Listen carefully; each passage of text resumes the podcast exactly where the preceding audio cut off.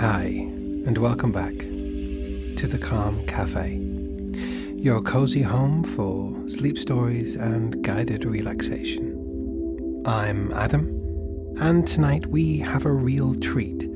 Well, for me, at least.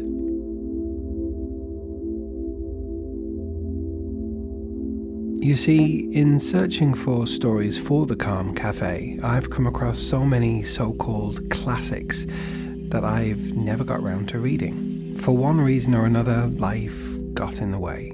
You know how it is. You know how it is. However, with this little project of mine, I now have the opportunity to read some of these books. Start to tick them off the list, so to speak. And it's in that vein that we start with the classic Alexandre Dumas' tale of The Count of Monte Cristo.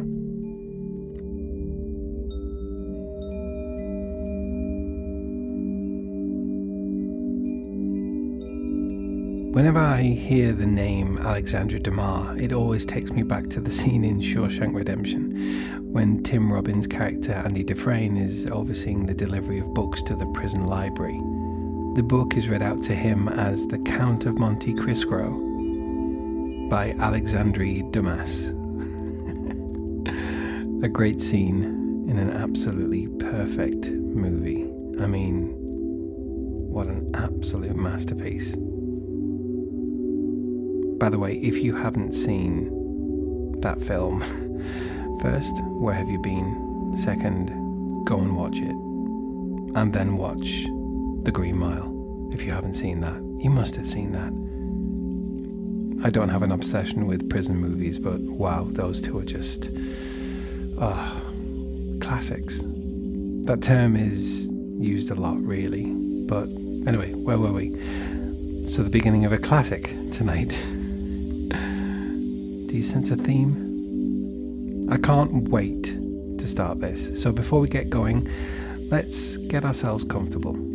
And if you already are, how about even a little more comfortable? You can never be too comfortable, can you? Another theme.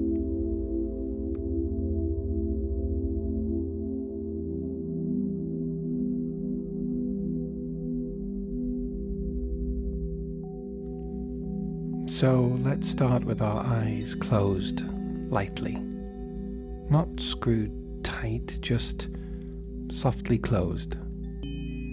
No pressure at all.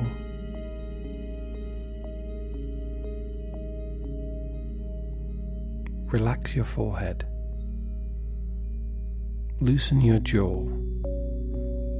And begin by picturing a blank sheet of white paper.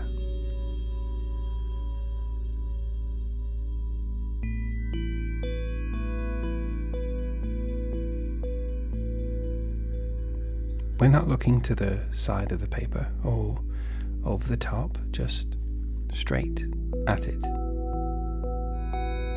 Allow your mind to begin to empty. While you're doing this, I want you to start counting your breath in twos. The inhale is one, the exhale is two. In and out through your nose. No need for a huge, deep breath, just a, a long enough breath in and out to make it a slow count. One, two, three, four, like that. Continue like that all the way up to 10. And once you get to 10, you can start again from 1.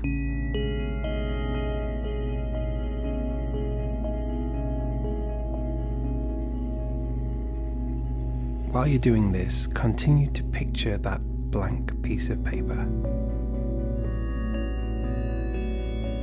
As and when your mind starts to wander, because it will wander, the moment you realize that your mind's drifted, just gently steer yourself back. Not with a start or a jolt, nothing as aggressive as that, but just an easing palm just guiding yourself back to the blank sheet of white paper. And continue to count your breaths, starting again at one once you reach ten.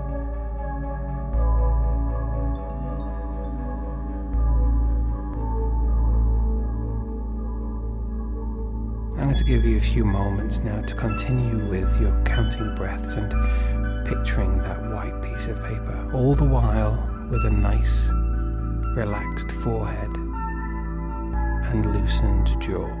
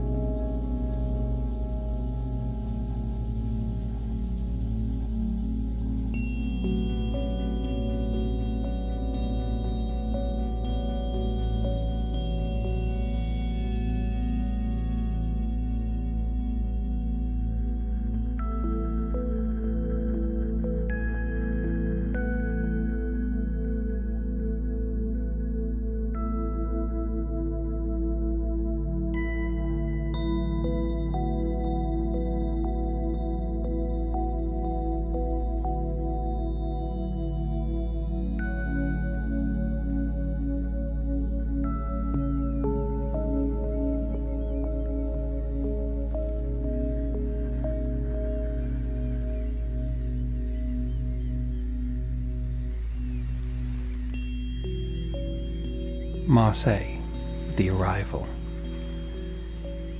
On the 24th of February 1815, the lookout at Notre Dame de la Garde signaled the three master, the Pharaon from Smyrna, Trieste, and Naples.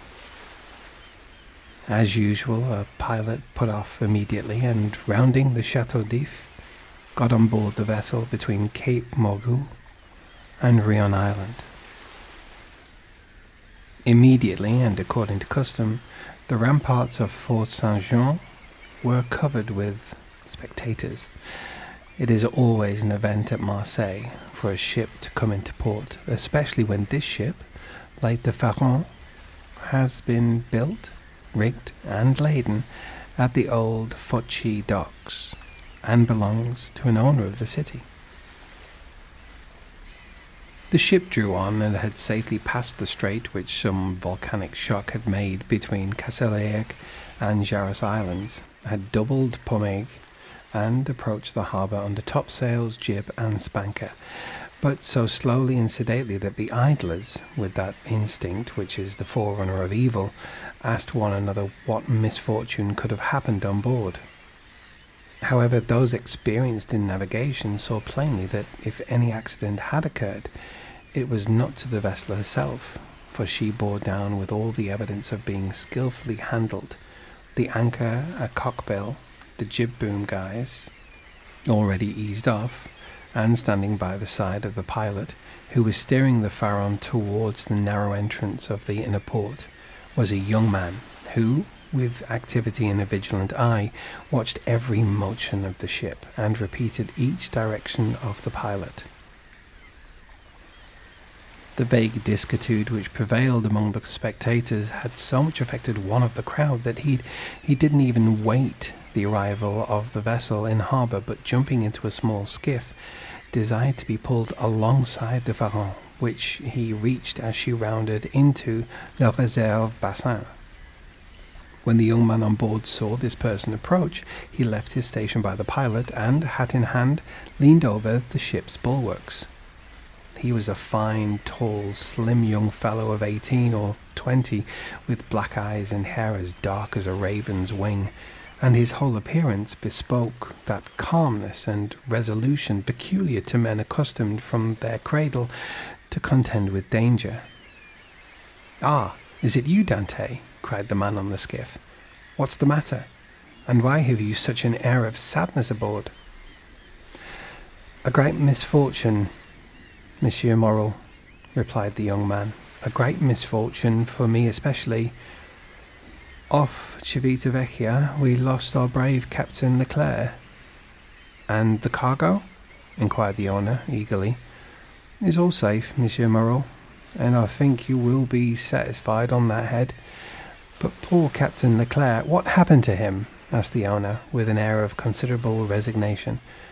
What happened to the worthy captain? He died. Fell into the sea? No, sir. He died of brain fever, in dreadful agony. Then, turning to the crew, he said, Bear a hand there, to take in the sail. All hands obeyed, and at once the eight or ten seamen who composed the crew sprang to their respective stations. At the spanker brails and out outhaul, topsail sheets and halyards, the jib downward, and the topsail clew lines and buntlines.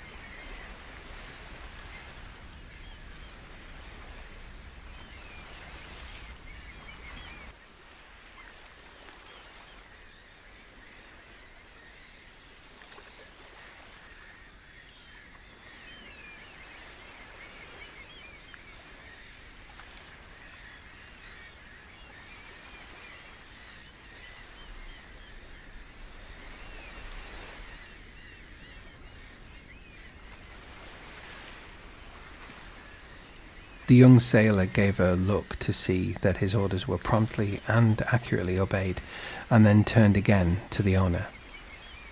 And how did this misfortune occur? inquired the latter, resuming the interrupted conversation. Alas, sir, in the most unexpected manner. After a long talk with the harbour master Captain Leclerc left Naples greatly disturbed in mind. In 24 hours, he was attacked by a fever and died three days afterwards. We performed the usual burial service, and he is at his rest, sewn up in his hammock, with a 36 pound shot at his head and his heels, off El Giglio Island. We bring to his, his widow his sword and cross of honour. It was worthwhile, truly, added the young man with a melancholy smile to make war against the English for ten years and to die in his bed at last, like everybody else. Why, you see, Edmond, replied the owner, who appeared more comforted at every moment, we are all mortal, and the old must make way for the young. If not, why, there would be no promotion. And since you assure me that the cargo is all safe and sound, Monsieur Morrel, take my word for it, and I advise you to not take twenty-five thousand francs for the profits of the voyage. Then, as they were just passing the round tower, the young man shouted, Stand by there to lower the topsails and jib, brail up the spanker. The order was executed as promptly as it would have been on board a man of war. Let go and clew up. At this last command, all the sails were lowered, and the vessel moved almost imperceptibly onwards. Now, if you will come on board, Monsieur Morrel, said Dantès observing the owner's impatience. Here is your supercargo, Monsieur Danglars, coming out of his cabin, who will furnish you with every particular. As for me, I must look after the anchoring and dress the ship in mourning. The owner did not wait for a second invitation. He seized a rope which Dantès flung to him, and with an activity that would have done great credit to a sailor, climbed up the side of the ship, while the young man, going to his task, left the conversation to Danglars, who now came towards the owner. He was a man of twenty-five or twenty-six years of age, of unprepossessing countenance, obsequious to his superiors, insolent to his subordinates, and this, in addition to his position as responsible agent on board, which is always obnoxious to the sailors, made him as much disliked by the crew as Edmond Dantès was beloved by them. Well, Mr. Morrel, said Danglars, you have heard of the misfortune that has befallen us. Yes, yes, poor Captain Leclerc. He was a brave and honest man, and a first-rate seaman, one who had seen long and honourable service, as became a man charged with the interests of a house so important as that of Morrel and Son. replied Danglars.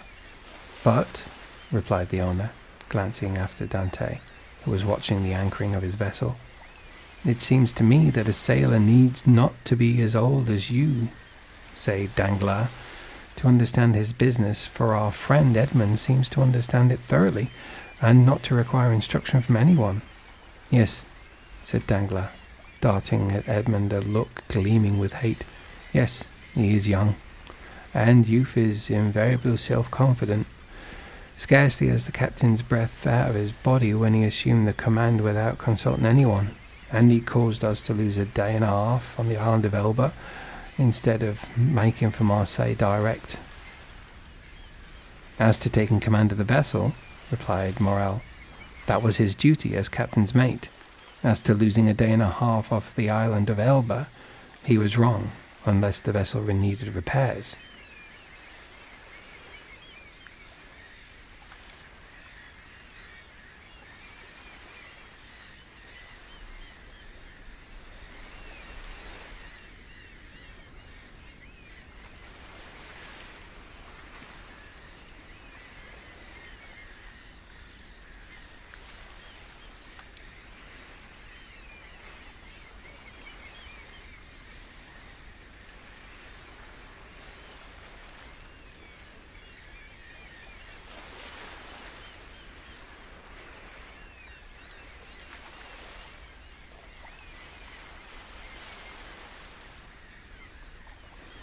The vessel was in good condition as I am, and as I hope you are, Monsieur Morrel.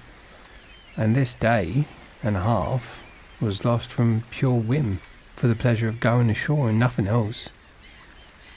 Dantès, said the ship owner, turning towards the young man, come this way.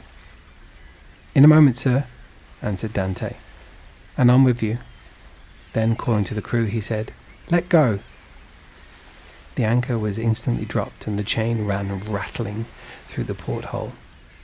Dantès continued at his post in spite of the presence of the pilot until this maneuver was completed, and then he added, Half mast the colours and square the yards. You see, said Danglars, he fancies himself captain already, upon my word. And so, in fact, he is, said the owner. Accept your signature and partners, Monsieur Morrel. And why should he not have this? asked the owner. He is young, it is true, but he seems to me a thorough seaman and of full experience. Your pardon, Monsieur Morrel, said Dantès, approaching. The vessel now rides at anchor, and I am at your service. You hail me, I think? Danglars retreated a step or two. I wish to inquire why you stopped at the island of Elba. I do not know, sir. It was to fulfill the last instructions of Captain Leclerc, who, when dying, gave me a packet for Marshal Bertrand. Then did you see him, Edmond? Who? The Marshal? Yes. Morrel looked around him, and then, drawing Dantès on one side, he said suddenly, And how is the Emperor? Very well, as far as I could judge from the sight of him. You saw the Emperor then? He entered the Marshal's apartment while I was there. And you spoke to him? Why, it was who spoke to me, sir, said Dantès with a smile. And what did he say to you? Asked me questions about the vessel, time she left Marseille, the course she had taken, and what was her cargo. I believe if she had not been laden, and I had been her master, he would have bought her. But I told him I was only mate and that she belonged to the firm of Morrel and Son. Ah, yes, he said, I know them. The Morrels have been ship owners from father to son, and there was a Morrel who served in the same regiment with me as I was in the garrison at Valence. Pardieu, and that is true, cried the owner, greatly delighted. And that was Policar Morrel, my uncle, who was afterwards a captain, Dantès, you must tell my uncle that the Emperor remembered him, and you will see it will bring tears into the old soldier's eyes. Come, come, continued he, patting Edmond's shoulder kindly. You did very right, Dantès, to follow Captain Leclerc's instructions and touch at Elba. Although, if it were known that you had conveyed a packet to the Marshal, and had conversed with the Emperor, it might bring you into trouble. How could that bring me into trouble, sir? Asked Dantès, for I did not even know of what I was the bearer, and the Emperor merely made such inquiries as he would of of the first comer. But pardon me, here are the elf officers and the customs inspectors coming alongside. And the young man went to the gangway. As he departed, Danglars approached and said, Well, it happens that he has given you satisfactory reason for his landing at Porto Yes, most satisfactory, my dear Danglars. Well, so much the better, said the supercargo, for it is not pleasant to think that a comrade has not done his duty. Dantès has done his, replied the owner, and that is not saying much. It was Captain Leclerc who gave orders for this delay. Talking of Captain Leclerc, has not Dantès given you a letter from him? To me? No. Was there one? I believe that, besides the packet, Captain Leclerc confided a letter to his care. Of what packet are you speaking, Danglars? Why, that which Dantès left at Porto Ferraio. How do you know he had a packet to leave at Porto Ferraio? Danglars turned very red. Uh, I was passing close to the door of the captain's cabin, which was not half open, and I saw him give the packet and letter to Dantès. He did not speak to me of it, replied the shipowner. But if there may be any letter, he will give it to me. Danglars reflected for a moment. Then, Monsieur Morrel, I beg of you, said he, not to say a word to Dantès on this subject. I may have been mistaken. At this moment the young man returned. Danglars withdrew.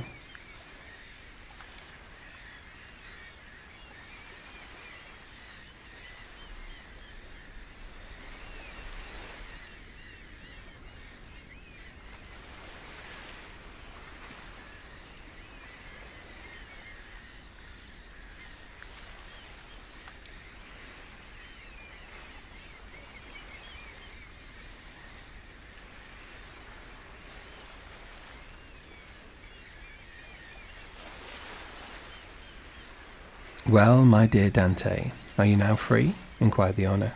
Yes, sir. You have not been long detained? Uh, no. I gave the custom house officers a copy of our bill for landing, and as to the other papers, they sent a man off with the pilot to whom I gave them. Then you have nothing more to do here? Uh, no. Everything is all right now. Then you can come to dine with me. I really must ask you to excuse me, Monsieur Morrel. My first visit is due to my father, though I am not the less grateful for the honour you have done me.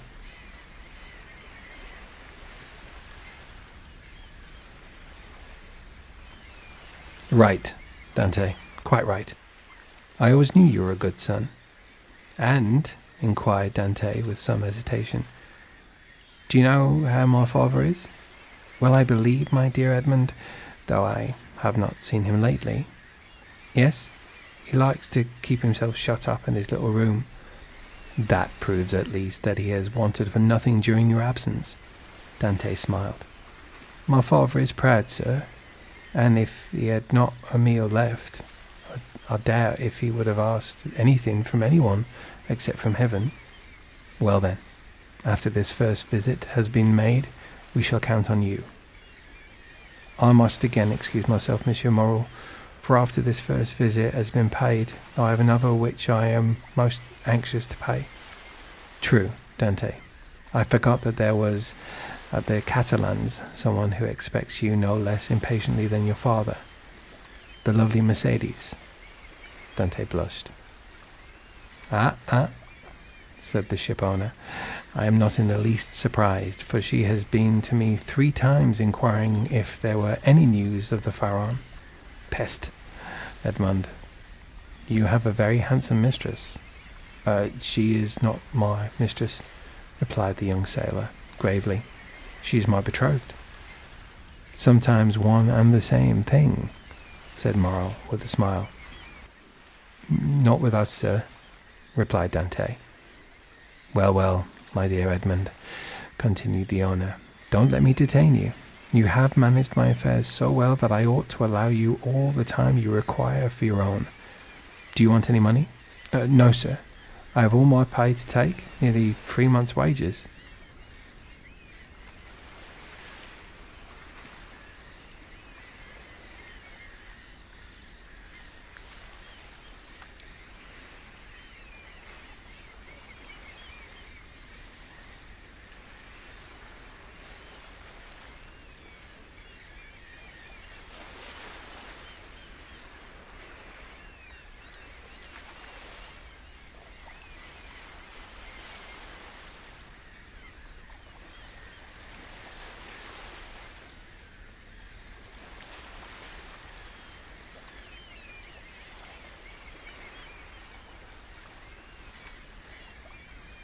You are a careful fellow, Edmond.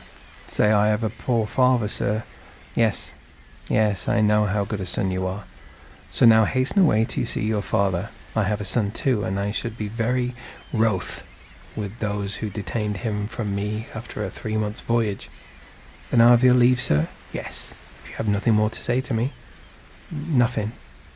Captain Leclerc did not, before he died, give you a letter for me? He was unable to write, sir. But that reminds me that I must ask your leave of absence for some days. To get married? Yes, first. And then to go to Paris. Very good. Have what time you require, Dantès. It will take quite six weeks to unload the cargo and cannot get you ready for sea until three months after that. Only be back again in three months for the Pharaon, added the owner patting the young sailor on the back. Cannot sail without her captain. without her captain, cried Dantès, his eyes sparkling with animation. Pray mind what you say, for you are touching on the most secret wishes of my heart. Is it really your intention to make me the captain of the Pharaon? If I were sole owner, we'd shake hands on it now, my dear Dantès, and call it settled. But I have a partner, and you know the Italian proverb, Chi ha compagno ha padron. He who has a partner has a master. But the thing is at least half done, as you have one out of two votes. Rely on me to procure the other. I will do my best. Ah, Monsieur Moreau, exclaimed the young seaman, with tears in his eyes and grasping the owner's hand. Monsieur Moreau, oh, thank you, in the name of my father and of Mercedes. That's all right, Edmond. There's a providence that watches over the deserving. Go to your father, go and see Mercedes, and afterwards come to me. Shall I row you ashore? No, thank you. I shall remain and look over the accounts with Danglars. Have you been satisfied with him this voyage? That is according to the sense that you attach to this question, sir. Do, do you mean, is he a good comrade?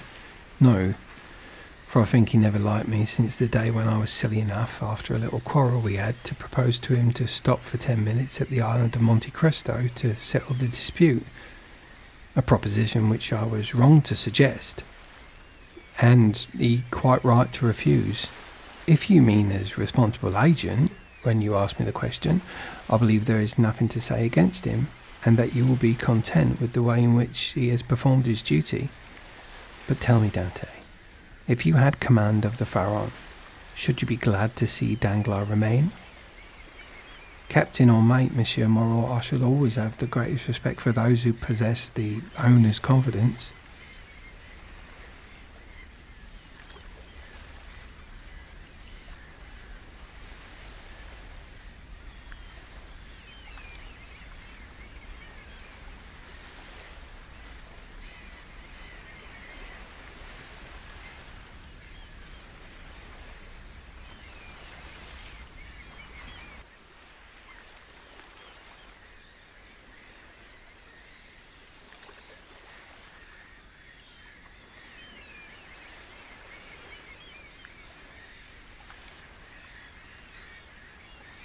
That's right. That's right, Dantès. I see you are a thoroughly good fellow and will detain you no longer. Go, for I see how impatient you are. Then I have leave? Go, I tell you. May I have the use of your skiff? Certainly. Then for the present, Monsieur Morrel, farewell. and a thousand thanks. I hope soon to see you again, my dear Edmond. Good luck to you.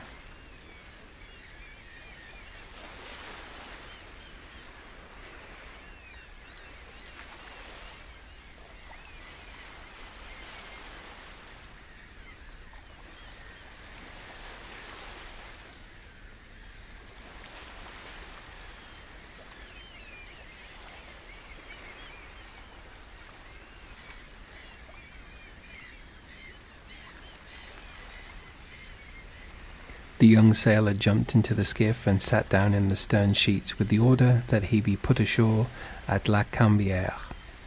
The two oarsmen bent to their work, and the little boat glided away as rapidly as possible in the midst of the thousand vessels which choke up the narrow way which leads between the two rows of ships from the mouth of the harbour to the Quai d'Orléans. The shipowner, smiling, followed him with his eyes until he saw him spring out on the quay and disappear in the midst of the throng which from five o'clock in the morning until nine o'clock at night swarms in the famous street of La Canebière, a street of which the modern Phoenicians are so proud that they say with all the gravity in the world and with the accent which gives so much character to what is said, if Paris had La Canebière, Paris would be a second Marseille. On turning round, the owner saw Danglars behind him, apparently awaiting orders, but in reality also watching the young sailor. But there was a slight difference in the expression of the two men who thus followed the movements of Edmond Dantès.